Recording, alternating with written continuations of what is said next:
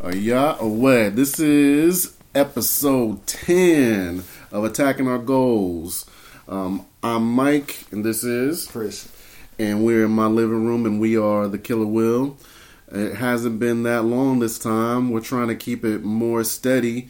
We're coming off of a high of our last episode, our bonus episode. Oh, that one was so dope. I enjoyed doing that episode. Yeah, we had a lot of attention from that one. It's probably brought our max listens in a day. Who doesn't love The Last Dragon? Right.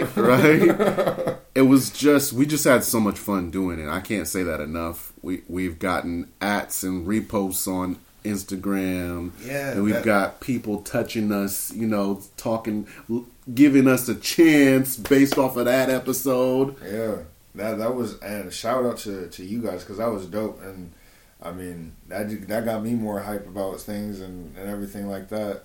And it tripped me out because I saw that I wouldn't say they're random or anything because they were obviously a fan, but it was someone that I didn't know personally. I don't think either one of us knew personally, and that was mad love. That was cool. So I appreciate that. We both appreciate that. Yeah, I mean it's a big deal when you start getting recognized for the work that you're doing, especially when you enjoy what you're doing. And we're just sharing our thoughts, trying to celebrate the people that celebrate the things that we appreciate, and trying to bring some attention to the fitness-related stuff that we are paying attention to. As we always get started, with an honest body check-in. I had an incident. I don't know if I shared this incident the last time that we recorded, but I was giving my cousin a haircut. Did I tell you about that? Mm. I was giving my cousin a haircut, and my back started hurting, like right in my lap. Just like it was like right in the middle of the haircut. I was like, oh! I was leaning over, my back. I want to say it was a cramp, but it didn't tighten up. And so I was like, I need a break. I'm leaning over. And he's sweating like a fool. He already sweating like a fool. So he's like, I'll take a break. I'm gonna go outside. And so he rips the cape off, and he goes and he wiping his face off, trying to cool. And I break out the lacrosse ball, and I throw that thing on my dining room floor, and I just plop my back on it, and I'm like, oh, just rolling back and forth, just trying to get it out, just working it back and forth. Like, now I'm like trying to drink some water because I'm thinking, well, if it's a cramp, then I need to get some fluids in me. Maybe it's a cramp. Right. I still didn't figure out what it was, but it was sore for, that was a Sunday, and it was sore for the rest of that day. I had to go get my kids, and some friends invited me to the lake. And the kids went and got in the water, and I was just on the beach by the sand, just sitting there. I wasn't doing nothing but talking because I was like, I ain't doing nothing. My back hurt. So my neck, and my back. I don't know about you, but when my back hurt, I don't want to do nothing else. I don't want to do nothing else when my back hurt. But it was sore for a couple of days. I think the next day I ended up. Normally I would do on a Monday, I would do 2 workouts. I would work out in my lunch, and then I go work out with my friend Kat, and we go run. Mm-hmm. And I told her, I said, I don't know if I can work out today. My back hurt. But I skipped the workout, went straight to the sauna, took a hot shower, and went straight to the sauna. And the sauna really helped loosen up my back. And then we probably did 4 miles. We went and jogged around Westchester Lagoon. It's a good job. Yeah, that's a pretty good job. Yeah, we did about 4 miles and came back, and I felt good. I haven't been running a lot. Me and Kat ran a few times recently, but or a couple times recently. But I've been having the other thing that I've been having is behind the ball of my foot, just a sore spot in my foot. I don't know what it is. Same thing. I tried to rub that thing out, with my foot. Oh, with your foot. I tried to rub the soreness out with the lacrosse ball, and it just keeps on coming back. I don't know what's going on there. It does not hurt during any physical activity. Not at all. I've gone running. I've done my workouts. And it feels fine. But just sometimes I'm just walking around and it just feels a little bit sore. It's not a cramp. I don't know what it is. I'm still trying to figure that out. So that's where I'm at these days. How about yourself? I'm actually feeling really, really good. One of the things, I mean, for this whole entire year, my main focus has been, like, you know, really working on cardio and working on my shoulder, getting that healthy, and it's pretty much there, and I'm pretty excited about it. You know, I would say it's about 80 to 85% healed up, and one thing that I can say that helped speed it along in the last month or so was doing kettlebell swings. Oh yeah, yeah. I've been doing a lot of research on the benefits of doing kettlebell swings, and everything like that, and it helps with explosiveness, which you need for boxing. Your punches come from your hips; they come from your legs, and you use every single muscle in those swings because it's a compound movement. You get your shoulders involved. It's conditioning for your shoulders, you know, and I feel really, really good. I remember the thing that's crazy, and I'm glad that we're doing this, like we can have conversations about this, because I remember when we first started, I couldn't even lift a weight to save my life, and now I'm back to lift. I'm not at my, like, where I was before I tore my shoulder, but I'm at, like... How are you determining that 85%? Is it by determining by the weights that you're about to lift, or how much pain that you feel, or... No, it's about, honestly, it's about I determine that 80% by how I feel when I punch, how I feel afterwards, after my boxing workouts, how I feel during lifting weights, how I feel just doing normal stuff, you know what I mean? Because when it first happened, I couldn't even lift a tablet up. Like, it hurt. It hurt to, like, wake. It hurt to... you had a little pigeon arm. Yeah. It was like, one T-Rex arm. It sounded like that dude from, what, a scary movie? My jumps. That's not politically correct. Forget it. You know, it made me lose my concentration. I said, I'm sorry. You know, you lose your concentration. With the 444 reference, got you off topic. I just feel better all around, you know, and I what I attribute that to is those kettlebell swings, and my measurement on that is just, you know, my how I feel punching. Before I'm still in southpaw position as far as boxing and everything, and I actually feel like I'm better at southpaw. And I, like, before I couldn't throw too many straight left hands, like down the middle and stuff like that. Now I'm mixing it up. I can double it up on both sides. And what I mean to you guys listening out there, what I mean by that is when you double a punch up, you can throw an uppercut and then come back with a straight left hand. And that's doubling up a punch. So it's coming from the same side you're throwing from. And I don't feel any soreness or tightness. Sometimes the last time I did was about a month ago. Like, I had to complete, like, it felt from when I was actually, when I actually tore it, I felt the same. It felt like the same area. Yeah, it was the same area, and it was along the same pain that I felt. I was like, nope. As soon as I felt that, I was like, nope, I'm done. So I took my gloves off. Listen to your body. Yeah, I was like, no. Nah. Did you go to the doctor? No, it wasn't as serious. It wasn't as sharp as it was. It was just sure. It was just getting tight. You know, it was just getting tight. Don't tell me you scared of the doctor. Don't tell me you scared. But yeah, I'm feeling really, really good. I'm really, really excited. You know what I mean? Just because this is. When you get when you get an injury like this, especially a sports related injury that prevents you from competing, because I was training for a very long time to get to that point. It was the Golden Gloves, and it wasn't even for Alaska. It was for Washington, you know. And that, like, for any athlete, that sucks, you know what I mean? And missing your shot. Yeah. But I mean, ultimately, I had to, and I'm glad that we started doing this podcast because it made me concentrate on something else. You know what I mean? It's forcing me to. And like I said earlier, it's holding me accountable for something too. Because when I talk about it, it's like, all right, I talked about this during this. Next time we come in, I gotta say, oh, I got better at this. I got better at that. Last time I was doing my kettlebell swings because I'll do kettlebell swings and I have three chances. I give myself three times to put that kettlebell weight down within, and I have to beat my my time every single time. So I'll do 100 swings. There was most recently, I did 100 swings. I didn't put it down not once. I did it in 2 minutes and 20 seconds. Dang. Yeah, that's it. Have you heard of this guy on IG, Primal Swoledier? No, I never. He's part of the On It Academy. No promo.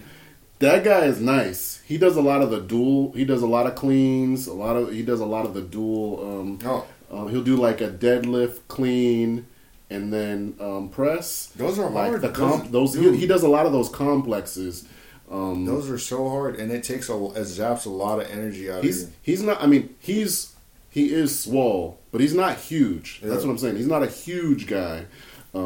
But yeah, I'll throw the name in the show notes for this. But the Primal Swoledier, if you're into kettlebells, that guy gets busy with the kettlebells. Like, he's no joke.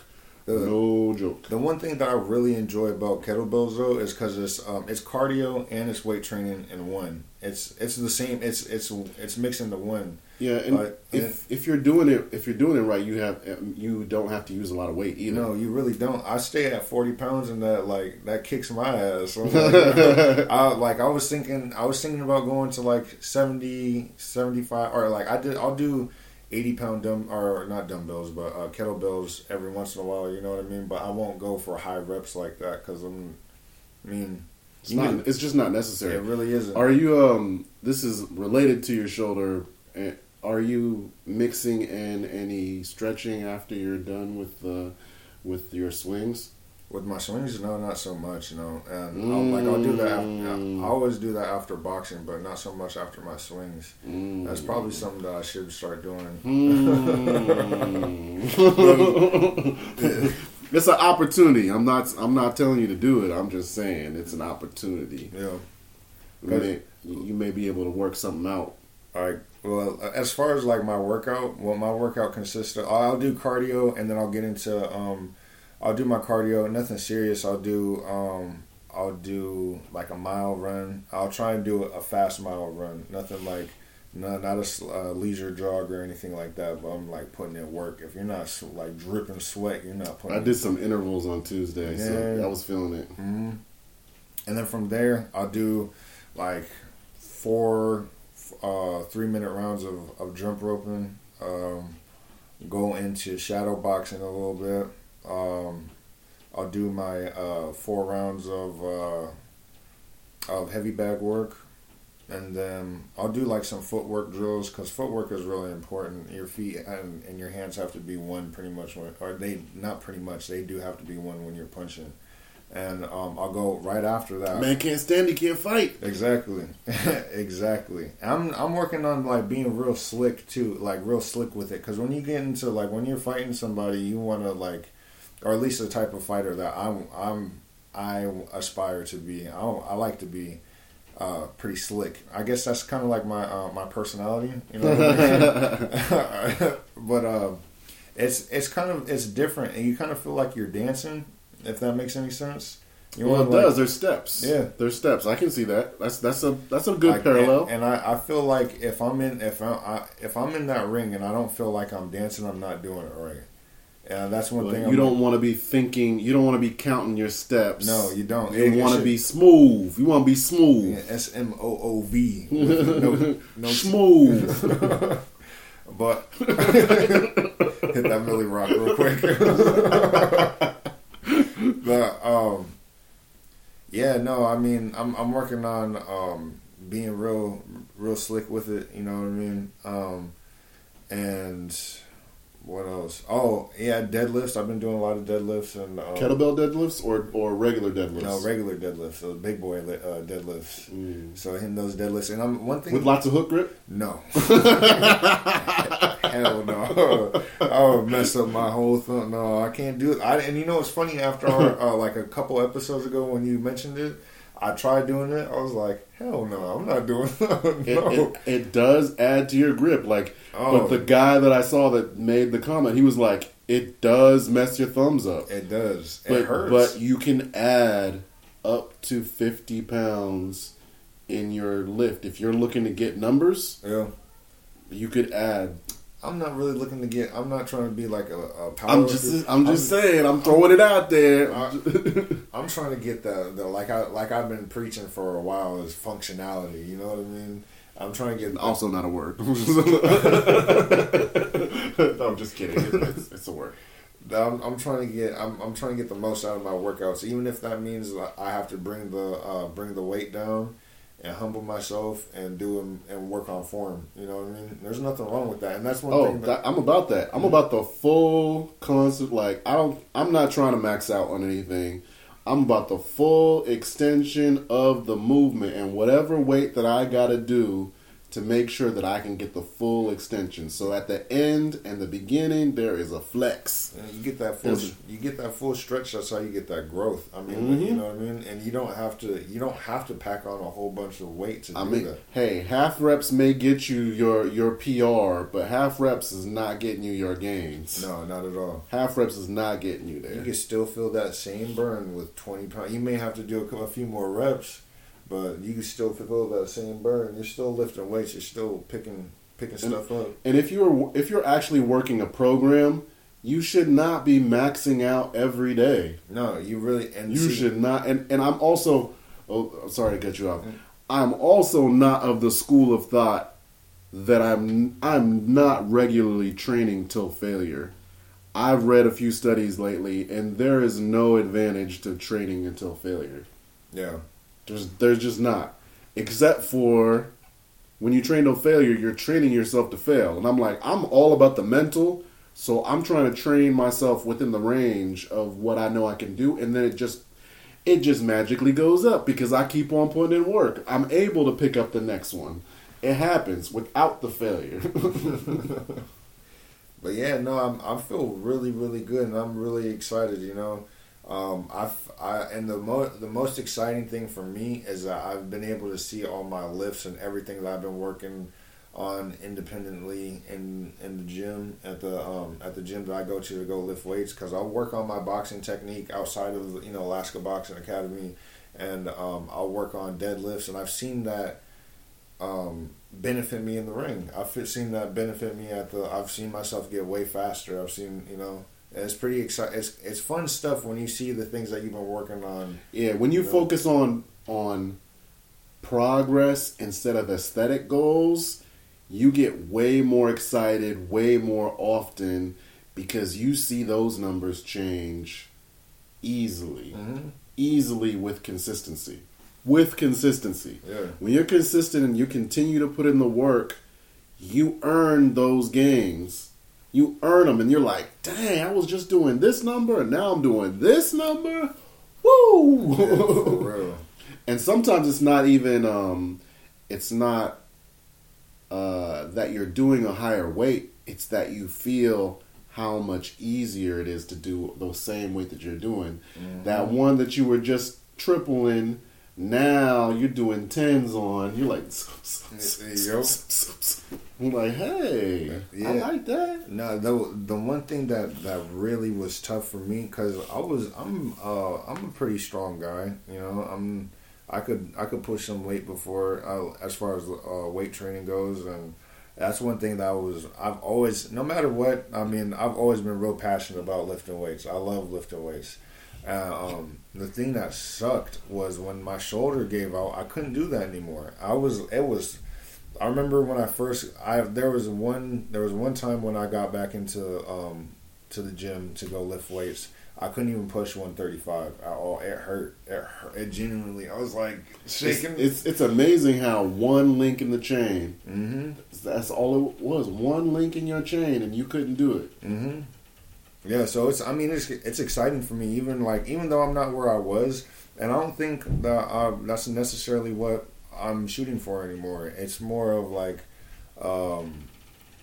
is my form good? If my form is good, I know that these muscles are getting the most out of this exercise, this compound movement. You know? They're not shaky. Yeah, exactly. Yeah. So I, that's one thing. That's one of my main focuses right now. Bring that bar all the way down to the chest when you're doing bench press. You know, make sure you're breathing too when you come down. When you come back up, you know, and make sure your breathing is in sync with how you're lifting. I think that's really important too, because a lot of people, they'll sit there and they'll. And then they'll push out, and they're shaking, and that's not. That's cool. How you end up passing out. Yeah, exactly. And that's how that bar comes down and hits you right in your windpipe. Yeah, exactly. All right. Speaking of breathing, there's that book over there. Grab that book. That's the book that I'm reading right now. Yeah. That's The Oxygen Advantage by Patrick McKeown. Mm-hmm. This book is pretty dope. I listened to this guy and I mentioned him probably like 4 or 5 episodes back. I remember because. I heard him on a couple of podcasts when I was still training for the half marathon, and what he was saying was really speaking to me. And one of the things that I used was one of the main principles in this book is it just talks that a lot of us, and I know I'm one of them, are mouth breathers. We've just changed. We breathe through our mouth more than we breathe through our nose. And we're supposed to, noses are for breathing, mouths are for eating. Just because you can breathe through your mouth is not what you should be doing. Mm-hmm. The reasoning is because there are so many things that your nose does to the air that your mouth doesn't.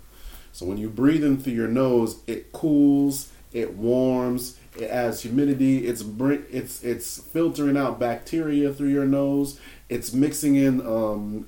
nitric oxide gas when it goes through your sinuses, mm-hmm. and that mixing allows the blood to fill your lungs fuller by breathing in through your nose. But most of us don't breathe through our nose enough, and so the sinuses are just not used to it. And so it takes a while. It can take some months to get used to breathing through your nose again. And one of the extra things now, let me take a step back and say what I used it for initially. One of the ideas in here is you should be able to maintain your workout breathing only through your nose eventually. You got to work up to it.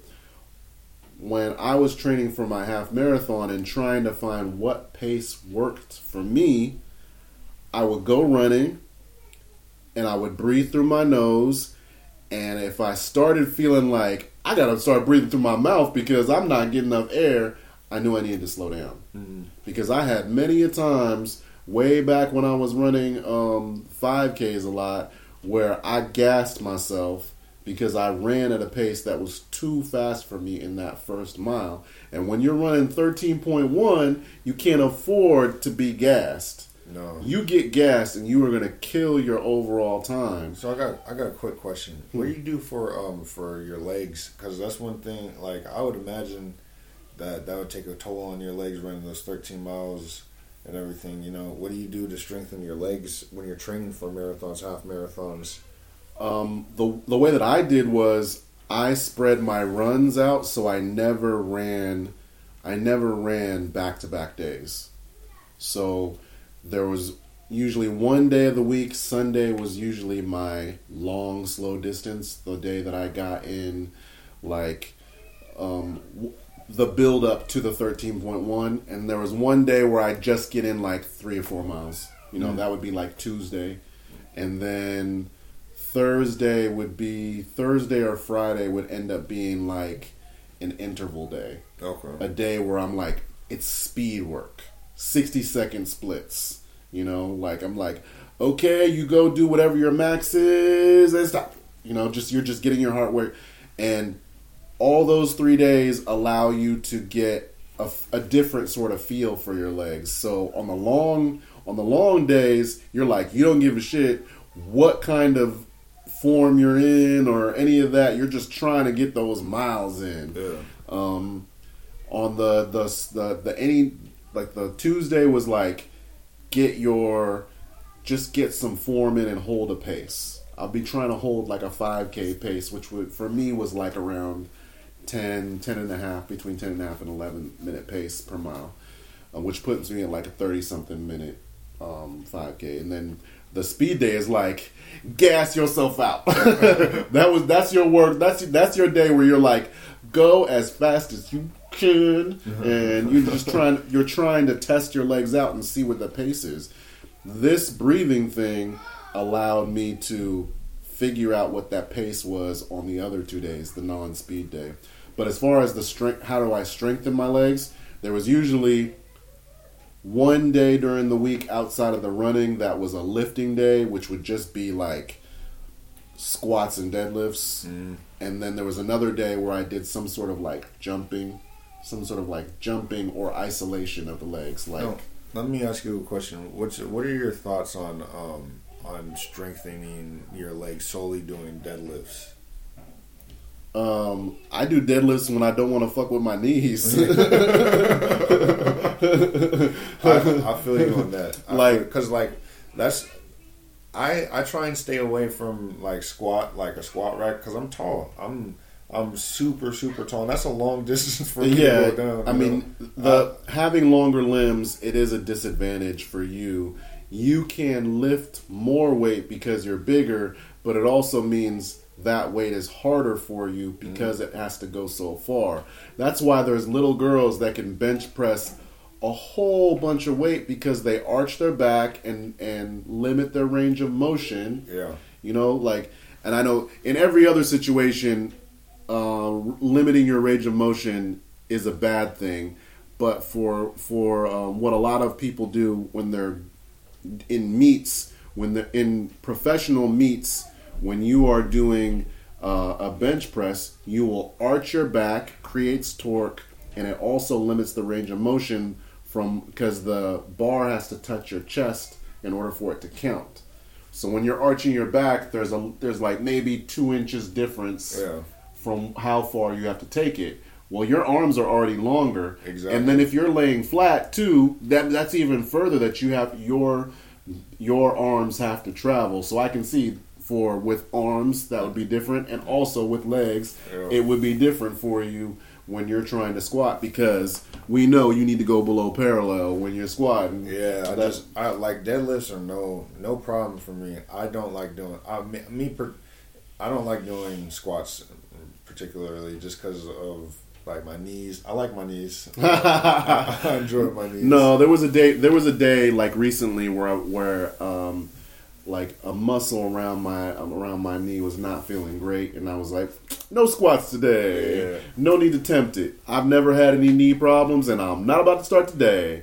But I would say if you're not into squats, then take one of those kettlebells and do some lunges. I've been doing a lot of cleans. I've been doing a lot of cleans into squats with. Well, I wouldn't say a lot. I just started actually recently. It felt like a lot. I'll say that. It always feels a lot in the beginning. Wait, is that a pause too? I'm not sure. Just in case. But the thing that I like about I really, really enjoy about kettlebells is I feel a lot stronger. I feel way stronger just in my sport. Even if you don't, I highly recommend kettlebell swings or kettlebell. One really good YouTube channel that I've been checking out is Athlean. It's something along those lines. I think it's Athlean or something like that. And they go into very great detail about doing cleans, and a lot of the misconception on doing those cleans with the with kettlebells is that a lot of people, they'll do it like how you do with a bar. You know, you'll do a clean and you come back and your wrists are bent. Well, if you do that with a kettlebell, that kettlebell is going to swing back and hit you right dead in your wrist. Yeah, and you're going to end up cracking your wrist. Yeah, and I remember when I first started, I understand why my coach was like, we'll just stick with kettlebell swings for now, because I was messing my wrist up. What you want to do is when you come up at a 40-degree angle, so you can your bicep and your elbow can catch that kettlebell. When I started doing that, I was like, oh shit, this is I feel good doing it. It worked now. Yeah. And then from there, I mean, when you get really good, you can go into a jerk with both of them too, and then keep on going into the swings. Kettlebells are there's a lot of different things you can do with kettlebells. You can do bicep curls with kettlebells. I mean, you can get really. I'm telling you, you can get busy with that dude. I'm gonna have to pull him up now. Now that we're talking about this, what I'm gonna talk about, oh boy. Yeah, kettlebells are very versatile. Very, very versatile. Yeah, he's no joke. There's so many things that you can do with them, and this guy, Primal Swoledier, is like always getting busy with them. He was doing a bunch of two-handed stuff recently that I was like, man, like I said, he's probably not that tall, but you could tell he's swole. Yeah. Those one-arm kettlebells are no joke. I do two-arm kettlebell swings. Yeah, he has really good form too. I think I have not been hip to enough to start doing the dual kettlebells. I'm not there yet, but maybe one day. Maybe one day I can be big like Primal Swoledier and be tossing them around like that. Cleans to a deadlift to a burpee to presses. Yeah, that's crazy. I mean, you can tell he gets busy. He's not thinking about that. He's not thinking about his form while he's doing it. He's done it enough. But he was one of the reasons why I tried to do that. I saw him doing the Turkish get up. He was the reason why I tried. I was like, yo, that looked like fun. Let me try that. Not even thinking about how much my son weighs. But it was fun though. I was sore, but it was fun. Oh, but one of the things that they recommend in this, if you are trying to start working on your breathing, is he recommends taping your mouth. And I was like, hell no. That's crazy. Hell no. Like, first of all, I got a beard. I'm not about to apply tape to my mouth. That's madness. But the thing is, you're actually breathing, your breathing affects your sleep. And so I was like, man, and sleep is a big part of how you get your gains. Mm-hmm. If you're not fully rested, when you sleep is when your body is recovering. You need the best possible sleep so you can rebuild yourself. So I was like, well, how am I going to do this? Because I'm interested. So I went and just got a bandana and tied the bandana around my face when I went to go to bed.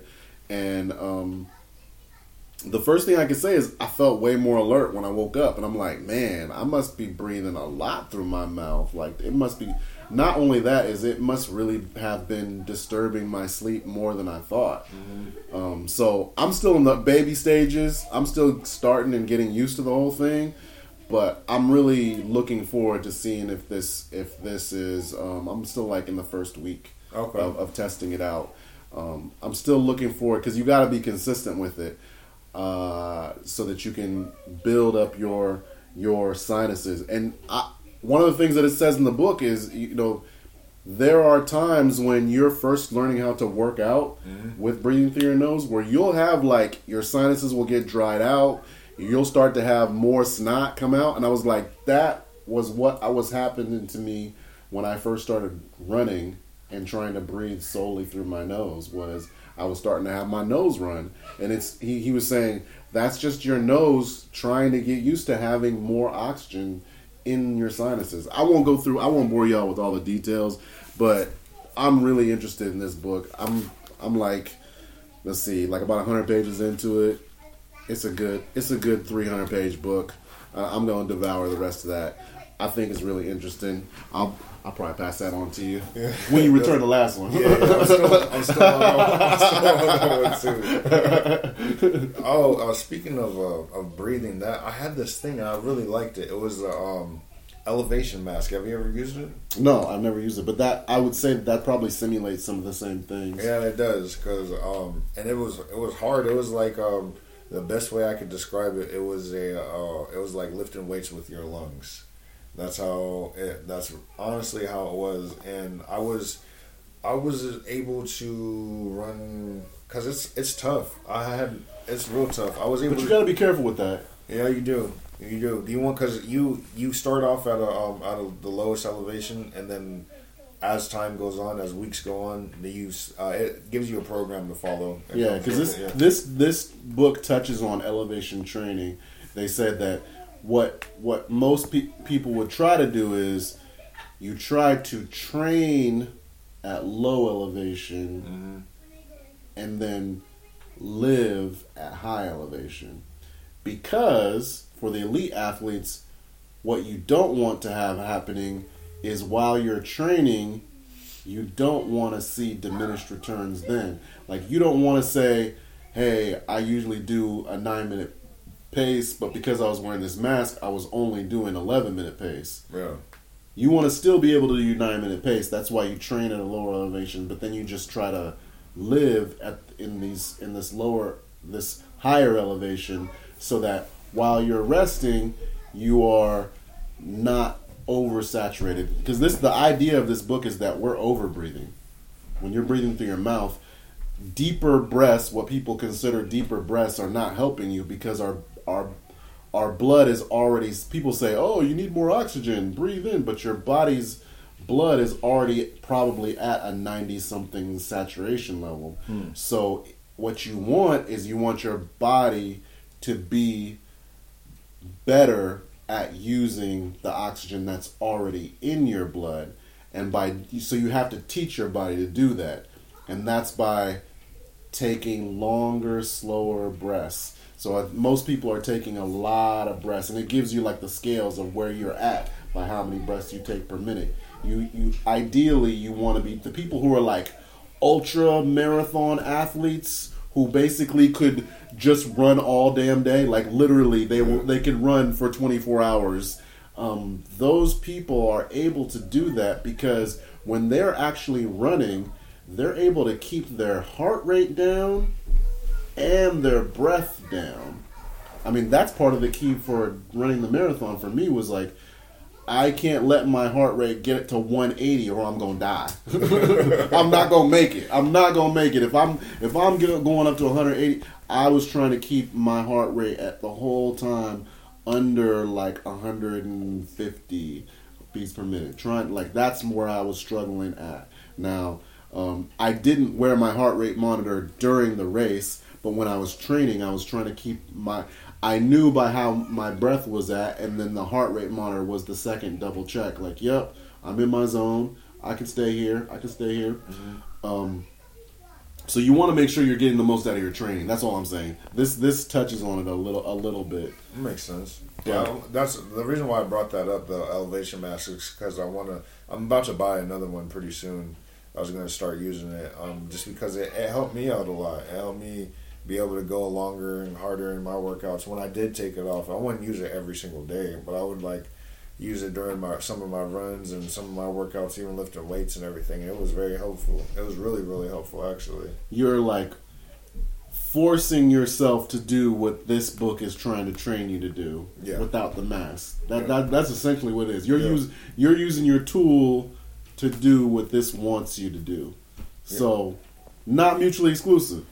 It's funny how when you train, you can find your ways to the same places when people take alternate routes. Yeah, pretty much. All right, I know we talk about it just about every episode, but we're going to talk about it until it happens.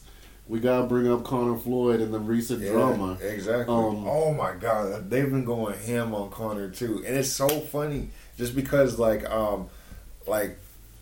a lot of my friends, a majority of my friends are boxers. Up here, that's his bias. Yeah, they are going in on Conor. They are really going in. So yeah, there was the memes that I've been seeing have me dying. There's one where he's doing his little like. It looked like he was, like, loosening his shoulders up, and he keeps on swinging his arms around. If you've been living under a rock and you haven't watched the Conor, we're talking about when Conor had his public training session. What do they call it? Yeah, the public training session. Yeah, it's like the open session where they allow the media in, and then and then they get to show off what they're working on. It was horrible. And it was horrible. And when Floyd had his, I didn't watch his, but I saw a couple of clips where he was basically like drinking water with one hand and then boxing with the fast bag. Oh, the speed bag. That takes skills. That's great. Without looking and showing them, you know, basically saying this is light work. And this is coming from a non-boxer. When I watched Conor in that session, to me he looked slow, and he was doing some stuff that was unorthodox, very, very unorthodox. To be nice about it, to be nice. He was objectively he looked slow and he looked unorthodox. And actually, I was listening to Brendan Schaub and Joe Rogan talking about it. What they said. And Brendan Schaub said he had talked to Paulie, and I don't like how Conor did Paulie, because if you're gonna show what they did is they took a clip. They took one clip. Paulie could have got the best of him too, but they didn't show that clip. Paulie could have been beating him up for all 12 rounds, and you don't do that in sparring either. You don't bring someone in and then say, "Hey, we're gonna go 12 rounds," when he just got up off the couch. Actually, Conor said that's exactly what he brought him there for, was to beat the shit out of him. That's a mess up. It is. It's very messed up. But he said that's exactly what it is. But what they were talking about, I think Brendan Schaub was saying, they were saying that that Paulie was saying that some of the stuff that Conor was doing was weird. It was weird, like the way that his stances are. And he said that's probably one of the things that Conor has going for him, is that he does have a boxing background that he hasn't done in a long time because he's been doing MMA, but he's into all this unorthodox, unconventional stuff, which is not what Floyd is used to looking at. But what they did say was, if Floyd fights like what he normally fights, the first probably few rounds that he's fighting him, Floyd is going to make Conor come to him. They're both counter boxers. You know, one thing did you see the Stephen A. Smith interview with Floyd? Mm-mm. Floyd said that he's going to go bring it to him. Oh, was that when he was apologizing? Yeah, for the backyard. He said he owes people for the... He said he's going to go bring it to him. And I'm excited. That's going to be like the Floyd Mayweather. I really want to see it. I showed you that fight. I posted that fight. I was like, yo, this is the Floyd we need to see. This is going to be the Floyd Mayweather that whooped, what's his name? Arturo Gatti. That's going to be... He's talking about going back to that Floyd. I'm like, dang. I haven't seen that in like...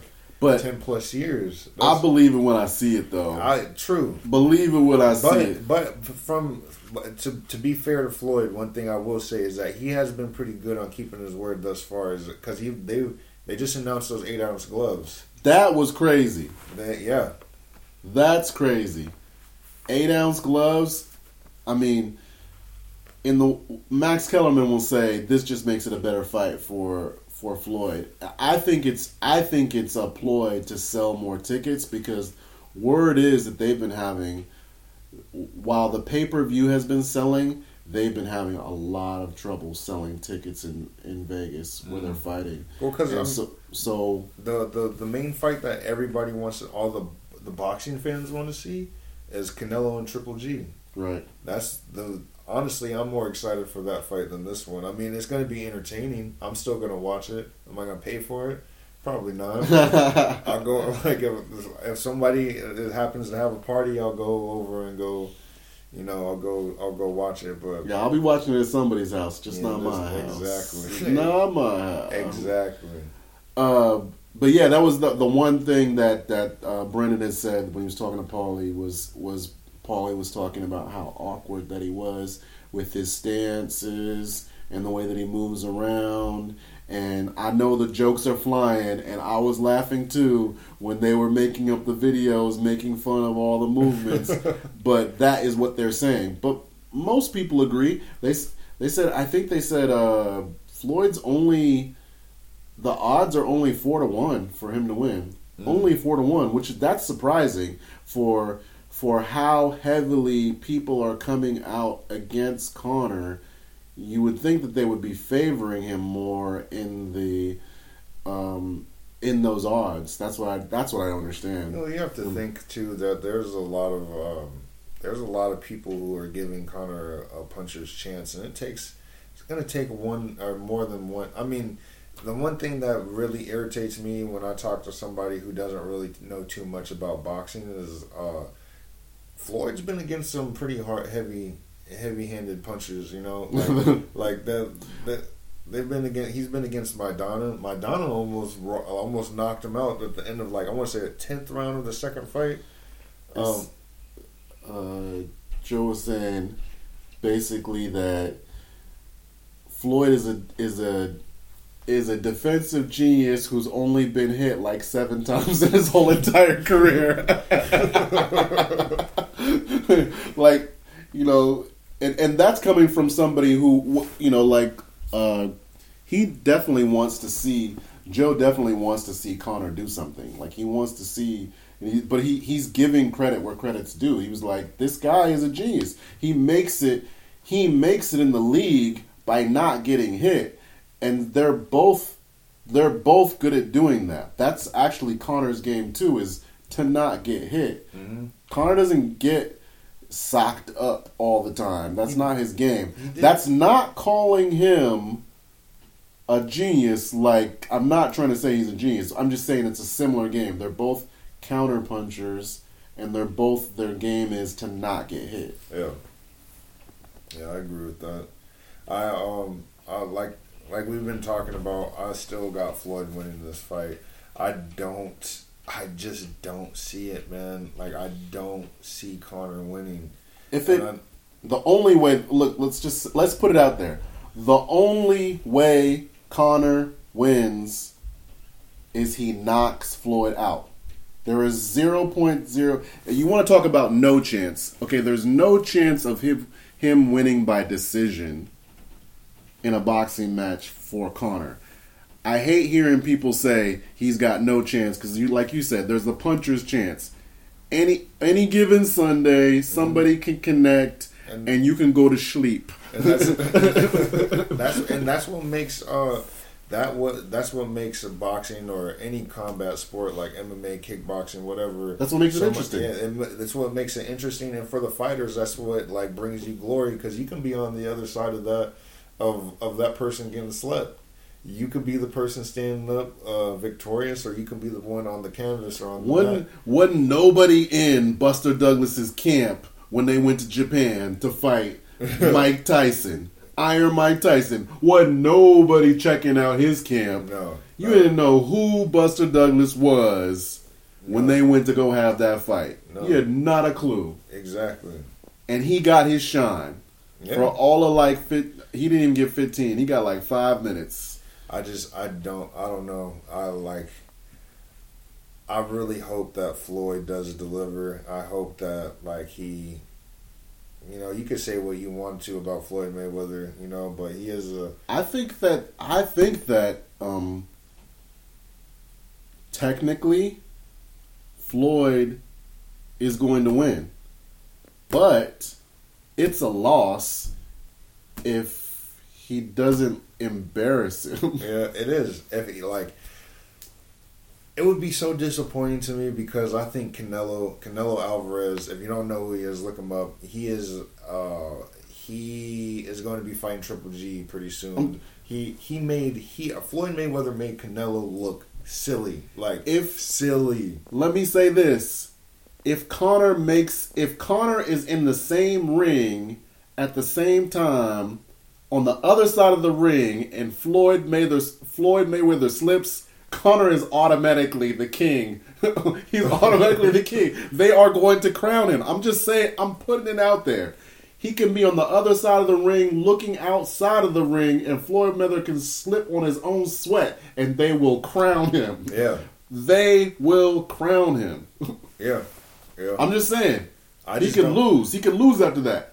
Honestly, I see what Dana White and Conor McGregor are doing by doing those little clips, but like in the boxing community, you don't do that. That's not cool. It's dirty. No, they addressed it because you just don't do that. Like I there's a lot of unspoken things when you step into a boxing ring and you don't record and then put it on social media or release it to, like, you don't do that unless it was already like both fighters come in there like, yeah, we can put us both doing work on here, blah blah blah. Like you don't do that. That's messed up. Brendan Schaub was saying that he had talked to some people, that other boxers that he knows that have been called up, you know, and asked to go fight with Conor, and they're like, "Yo, I love Conor, but I'm not going to go help him." He's like, if I help him, and by some strange chance, he connects and he knocks him out or something, I'm done. Yeah. Like, I'm getting no chances. He's like, boxing is a fraternity, and I'll be out. I'll be out. Seriously? If I'm the guy that helped Conor, he's like, I'll be out. And I was like, I didn't think it went that deep. It does. They're like, he's like, yeah. He's like, I've already talked to people. And they're like, don't you do it. Yeah. Don't you do it. I'm like, dang, that's deep. Mm-hmm. That's deep. Because it's for the sport. I mean, you have all these people sitting here, like all these MMA fans and everything like that, sitting here screaming, yelling, like, boxing is dead. Boxing is not dead, first of all. Boxing is not dead. And that's one thing that, like, it strikes a nerve for me, because I am a boxer, you know what I mean? And it strikes a nerve because, like, if Conor wins, that's, they were all right, you know what I mean? And it's, like, kind of like the left side and the right side. And, I mean, I don't know. I look at it that way, and that's just my perspective. I don't know if anyone else out there thinks that. I wouldn't say it was dead. I would say that boxing has been struggling because we had some boring fighters that were holding belts. Yeah, I mean, and that's what hurts. Honestly, you know where I think it starts from is it starts from the heavyweight division, and then it trickles down. I've been saying that. Because Mike Tyson kept boxing alive for a long time because he was knocking folks out. People want to see two big guys get in the ring and see if you go to a heavyweight fight and there's not a knockout, it's a surprise. Lennox was not the best heavyweight, but he was technical, and at least he was boxing. Yeah. At least he was taking fights. He was taking fights. Some of these guys are scared. And that's why it's so exciting now for the heavyweight division, because there is a dude like that. There's a couple guys like that. Yeah, it's open right now. It's open. We got American. We finally got an American heavyweight champion, Deontay Wilder. Then there's Anthony Joshua, who just beat the 10-year reigning heavyweight champion. Finally. Finally. Get him out of here. No disrespect, but we needed some new blood in there. The living, breathing, real version of Ivan Drago. And then you have there's this cat from, his name is Joseph Parker. Not too many people know of him. He's this dude from Australia. You sleeper? Yeah. I think that if either one of the current heavyweights, Anthony Joshua or Deontay Wilder, fight him, he's getting his belt too. That's just me personally.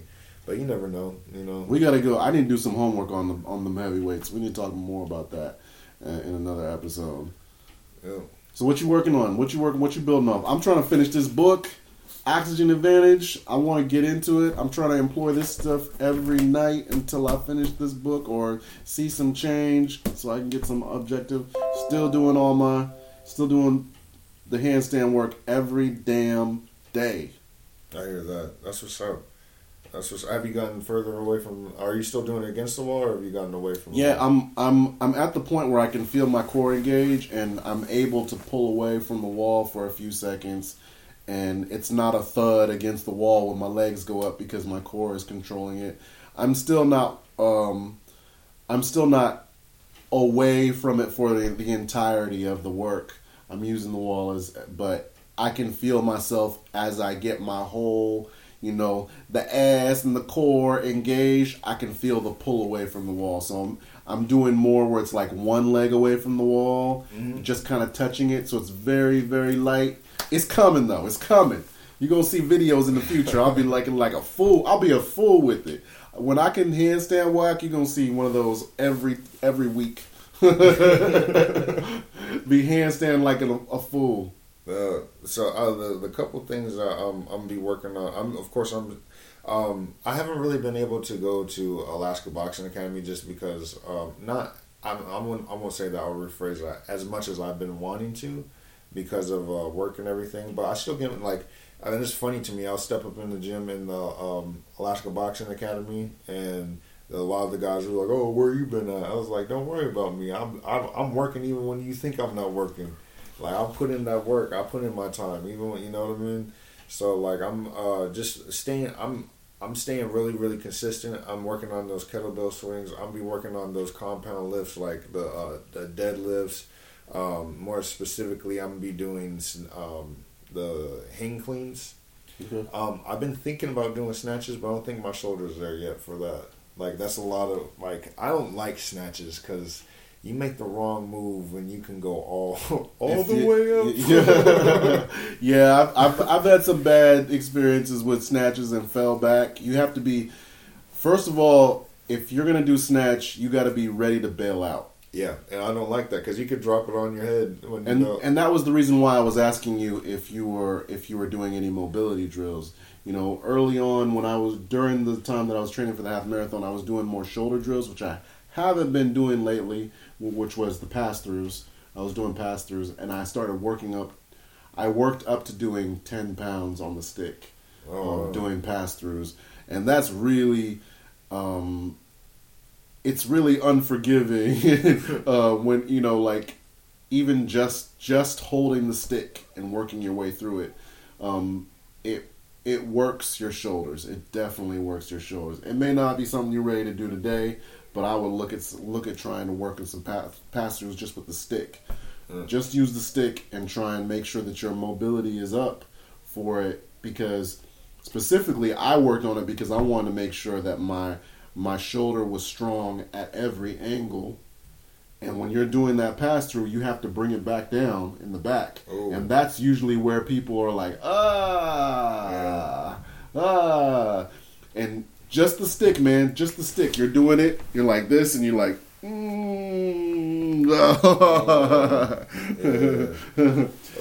But I worked up to doing like 5 pounds, and I started doing 10 pounds. But I haven't done that in months. But I did that just for the mobility, you know. And mobility is not the same as where you can stretch to.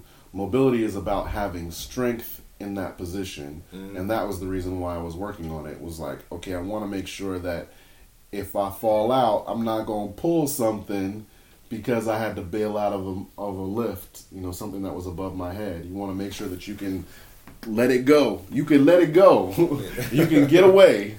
Get away. Because I have tried to do a snatch and then fell because it was a little bit too heavy, or I wasn't engaged, or I wasn't in alignment. All those things, when you're doing those complex lists, alignment, all that stuff is important. Mm-hmm. It's got to be in line. Like I told you, when I was doing that Turkish get-up, I was doing it with my son. My son is like almost 80 pounds. And I had him above my head, and I was like on one knee, and I was working it up. But as you're getting up, he can't waver forward or backward. Otherwise, y'all are going to fall one way or the other. It's got to be perfectly above your center of gravity the entire time. Because just a little bit of wave is like, whoop, and y'all going down. So, yeah. I would look into it. You need some mobility drills for them shoulders. Yeah. If you're going to be nice, yeah. You're going to be nice. You want to make sure you're touching it. Yeah, I hear that. That's one thing that I'll definitely look into. I'm going to touch on it actually tomorrow, see how it is, see how I feel, and then go from there. That would be, I've been hitting it pretty hard this week, too. I feel real good about that. I've been hitting it real hard this week, and I've seen a lot of changes in my body and my and in my sport too. Ooh. So I like that. I like that a lot. Those kettlebells are if you're not trying them, try to implement them in your workout, because I'm telling you, they work. It works a lot. You know, takeaways. You need mobility. You need to try kettlebells. You need to try to check out Primal Swoledier. You got to check out The Oxygen Advantage by Patrick McKeown. Start breathing through your nose and not through your mouth, and get your rest. Oh, that elevation mask, too. Check that out. The elevation mask. Check that out. And, yeah, don't be stingy with this episode. If you're listening, you need to share it. Comment on it. Tell us what you like. Tell us what you don't like. Like it. Comment. Share it. Hit us up on IG. You know what it is. Yeah. I'm _I am Shonuff. I'm solar powered. It's good talking to you. All right, we out.